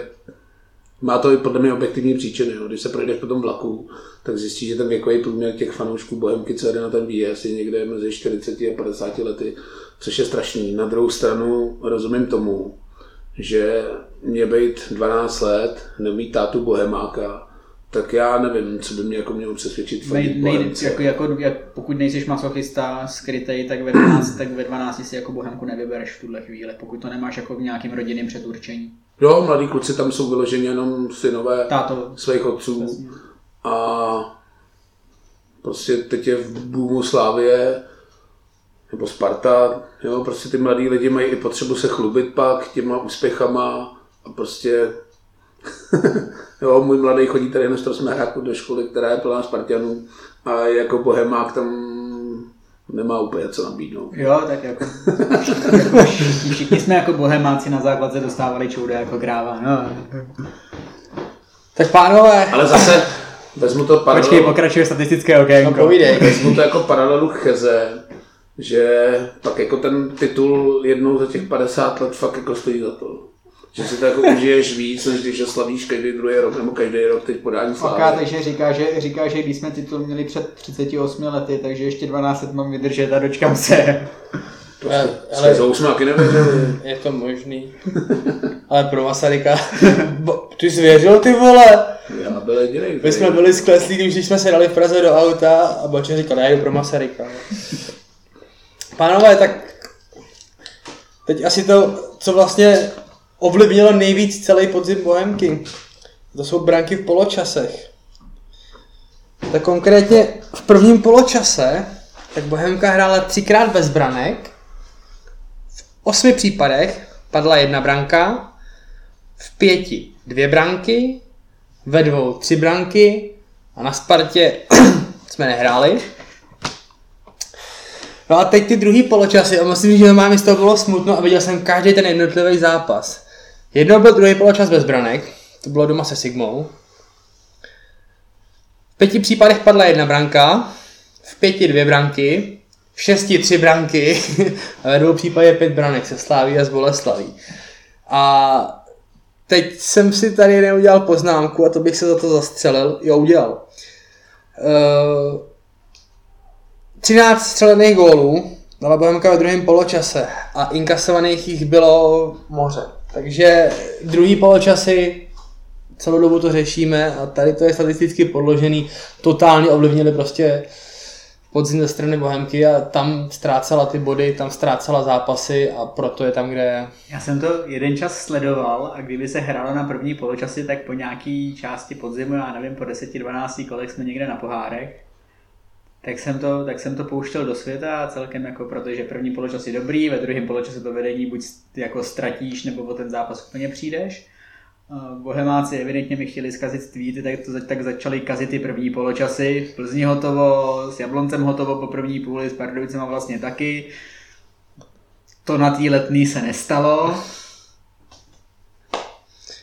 Takže tato, ještě hůř by tato statistika vyzněla pár kol zpátky, kde ty nůžky mezi prvním a druhým poločasem byly opravdu strašlivě rozevřený. Extrémní. Teďka jsou rozevřený malinko míň, ale proto, že se začaly kazit i ty první půle. No na druhou stranu, ty druhý půle vždycky byly extrémní jenom v soubojích s těma silnějšíma týmama. Ne, ale my jsme ztráceli zápasy v soubojích jakoby s kýmkoliv. Ty druhý poločasy, ty si kromě Olomouce si vedl a snad ty Budějky, ale Budějky jsou taky vracel zpátky. Si vedl po půli 2-0, potom si dostal na 2-1 a potom si buď udržel, nebo se mi něco stalo, nebo ti tam přišel Matěj Koupek a přidal třetí. Jo, ale že vyloženě jakoby nám převálcovali ty druhý půly, co si vybavím, tak Slávě to byla totální demolice. Sparta tam už bylo toho po první půli, ale i doma. Ale třeba Sparta doma si nás rozebrala v druhý půli. To samý Plzeň na začátku, ale jsme měli Plzeň na lopatě. Ne, ty druhý půle jsou průser. My jsme měli Slávy na lopatě, to si budeme povídat, kdyby Slávy druhého kola bylo po zápase. Ty druhý půle jsou průser, my už jsme to tady několikrát řešili. Jako Slávie málo kdy byla tak poražení jako letos Dělíčku. To zase třeba nebylo. Ale potom si vyběhli do druhého poločasu a oni zařadili šestku a poslali tam Krmenčíka, který tě rozebral. Ale jo, my jsme to řešili, ta reakce jakoby na to začínání hraní toho soupeře byla mnohdy nedostatečná. My jsme prostě od začátku napálili tempo a drželi jsme celý zápas, že neumíme takovýto přepínání do té údržby a pak ten soupeř prostě zařadí dvojku, trojku a my jsme na to nezareagovali. To už jsme tady řešili několikrát. To je asi taky nahlubší, ať už kondiční trenér, co mám zprávy, nebo i ta šířka toho kádru, jo, kdy ta Slavie tam prostě pošle dva reprezentanty do druhé půle a ty prostě nemáš, jo, máš na lavice Ugu a Kejtu a na Maroce 7 lidí. No. Když teda mluvíme o té střídačce, tak jenom 3 střídající hráči Bohemky dokázali dát gól. Matěj Koubek 3krát, 2krát David Puškáč a jednou Tomáš Necit, což teda jako... Není to úplně taková tragédie, ale je vidět, že o tu lavičku se v tom úplně jako opřít nemůžeš. Jo, tak je to tím, že tam nemáš ten materiál, protože co je zdraví, tak hraje v základu a na té lavice máš buď polozraněnýho, nebo hráče bez formy, takže... A to ještě, když si vlastně vybavíme ty góly, tak 2 góly Matěje Koupka, první s Teplicima doma, tak podle mě tam rozečnou zastavit hru, tam jako... Nebo to byla chytrost jeho s Vojtou Novákem. Tyhle 2 ze 3 gólů připravil Matějovi Vojta Novák, takže Matěj šel vlastně sám na bránu. No, ale je... A ve chvíli, kdy má Malilinka to víc klidu, on potřebuje víc klidu na to zakončení, tak toho góla dá. Ne, jako proměnil to s bravurou, ale je otázkou, jako jestli to bylo jako, nechci říct fair, nefér, ale spíš jako, jestli to bylo jako v souladu s nějakýma herníma pravidlama, že prostě tě to rozhodčí nechá takovým způsobem rozehrát. Bylo to pěkně vychcaný, no. Ale... Tak. Ale tak od čeho tam máš jako 20letý kluky, aby byli. Ty vole, ještě tam máš nějakou statistiku. Ještě taky dlouhý dneska. Ty. Ne, tak kolik máme? Nevím, jsme nějaký hodně 20. No, tak... No se stříháš. Ne, už to vezmeme, tak jako hupem. Budeme probírat ještě ligu, nebo ne? Ale jako nějaký zápasy můžeme. Tak si pojďme probrat ligu, ale já si to schovám k tomu. Ještě teda k Bohemce jenom řeknu, že... Bohemka má celkem 11 střelců za podzim, David Puška 6 gólů, Honza Chramosta 5 a zbytek se tam poděl po jednom, po 2 gólech. A nejlepší asistent Bohemky je Roman Květ s 5 asistencema, nikdo jiný pak už nemá víc než 2 asistence. Roman Květ je tam od 100. To asi není překvapení. No, pro mě to překvapení je, já se přiznám, že před sezónou, kdybyste mi řekli, kdo byl nejlepší asistent z Bohemky, tak řeknu suverénně Honza Kovařík. A Honza Kovařík má podle mě 2 asistence. A taky má 120 odehraných minut nebo kolik, jako ten si nezahrál, víš. Jsme vzpomínali na ten, v Jablonci to bylo? Kovaříkův centr, Puškáč uklízí, přesně tohle jsme jako čekali, že bude padat celý podzim, pak to se zranil Pušky. Vybavil, když oznámili jméno, že k nám přestupuje Jan Kovařík. Přesně tyhle góly jsem viděl v hlavě. Tak se jednou dočkal. Bohužel jich bylo jako šafránu. Tak pojďme na tu ligu. Ono zase tak jako moc překvapivých nebo zajímavých výsledků v tomhle kole zrovna nebylo. Slovácko zarazilo svůj propad, porazilo Jablonec. Jablonec je pod náma, což jsem jako nečekám to pořád a nevím, jestli je Petr Radla úplně v klidu. Petr Radla je podle mě na prostém klidu a myslím si, že Jablonec pod náma nezůstane. Myslím si, že Jablonec... O Jablonci si všichni myslíme svoje a pravděpodobně všichni to samý, takže tušíme, že pod námi nezůstane. Ne, tak ale tam taková do toho kádru je úplně jinde. Jasně, tam. O tom dneska přišli o Švánčaru, dneska je definitivně do Sparty. A uvidíš, co se tam bude dít, jako přeci jenom rozsudek sice není pravomocný, ale ovlivnit se to může. Jo, ale já si myslím, jako, že sezónu Jablonec doklepe, otázka, jestli pak třeba nebude hrát ligu, to už jako záležitost tebe táhnu taky, že jo. A Slovácko mě strašlivě baví mě několik sezon v kuse. Pamatuju si, jak Bohemku loni přejeli úplně krásně, potom jejich levým křídle bylo to asi 3-1. My tady na Slovácko pijeme ody. V té době, co jsme začali řešit, jestli můžou uhrát nebo nemůžou uhrát titul, tak od té doby nevyhráli, nechali si tak... Dobře, tak to nezakřiknout, ale prostě mě baví. Možná to má souvislosti s tím, že v kanceláři prezidenta republiky už pomalu balej a Vráťa nemá čas zjišťovat, kdo přijede nebo nepřijede pískat. Hraziště. Potom si zase nedělejme iluzi, že tam nějaký provázání není. I majetková struktura Slovácka je k nějakému zkoumání. Slovácko teda zastavilo propad, vyhrál 2-1 s Jabloncem, tedy ve sračkách, to nevím, když čtu, co se děje na fóru Bohemky, co se může dít na fóru Jablonce, jestli teda vůbec má nějaký... Těch 15 lidí se štěká mezi sebou. Další tým, kde asi na fóru není veselé, Karviná, která ani v 19. kole nepoznala chuť 3 bodů. Prohrála z Plzní 1-0. Jsem očekávatelný výsledek. No, možná jsem čekal, že Plzeň tam vyhraje. Jsem chtěl říct, že pro mě je to překvapení z toho pohledu, že Karviná dostala jeden gól. No a zase to byl celkem vyrovnaný zápas, když si vím, že i tu Spartu předtím jako malinko trápili, že to nejsou. Já jsem ten zápas neviděl, abych řekl pravdu. Jo, kdyby tam Bolek nechytal loky, tak se dala i Sparta porazit, ale Karviná podle mě v Dělíčku byla asi nejšílenější soupeř, který tam byl. Teplice. Možná ještě Pardubice. Teplice. Sparta 1-0 v Hradci. Sparta pokopaná. Adam Hložek. Z toho zápasu je jeden okamžik a to jsem se ptal, tak je to tak jako všechno, co z toho zápasu je. Gol krásný gol. Jo, gol krásný, ale myslím, že Vašulín trefil v břevno, někdy já v 80. minutě, že Hradec mohl srovnat, ale jinak tady takový jako upocený fotbal a je vidět, že ty stadiony, kde se hraje víc mužstev, dostávají šíleně na prdel ty trávníky. V Boleslavi trávník šílený, v Dělíčku úplně to samý. Je to logický. Ne? Je to logický, hlavně je prosinec, vem si ten trávník, víš, že můžeš to vyhříbet, tak chceš, ale ten trávník prostě už jako nežije, že jo. Trávník ti roste od dubna do září možná, jako normální, neříkám, že tyhle speciální odrůdy, ale vychází z toho, že se fotbal má hrát jako v červenci a ne v prosinci. Že na speciální odrůda. Tohle to jsou speciální odrůdy. S trávníkem jste mi i nahráli další tým a tam teda hraje jenom jeden, kde je vyhlášený trávník, jsou Tepláky, který se vrátili z rušky na zem, prohráli s Bolkou. Asi taky úplně výsledek, který ti nevyrazí jde. Tyba, to je fotbal, který se podle mě nechceš koukat. A to ještě měli penaltu Tepláky a nedali. Ale po dvouzápasové, 3bodové sérii prohráli. To je takový to, že i mrtvola sebou naposledy škubne. Zápas tady úplně nechci vidět, asi Zlín ze Sigmou. Náhodou já jsem ho viděl. A jako Sigma, velmi zajímavý fotbal. A to, co pochytal, pochytal Rakovan. Měli velmi dobře poskládanou defenzívu a tyče. Tam byly závary jako kráva, že 4x Sigma na malém vápně během 5 vteřin a stejně to tam nedotlačili.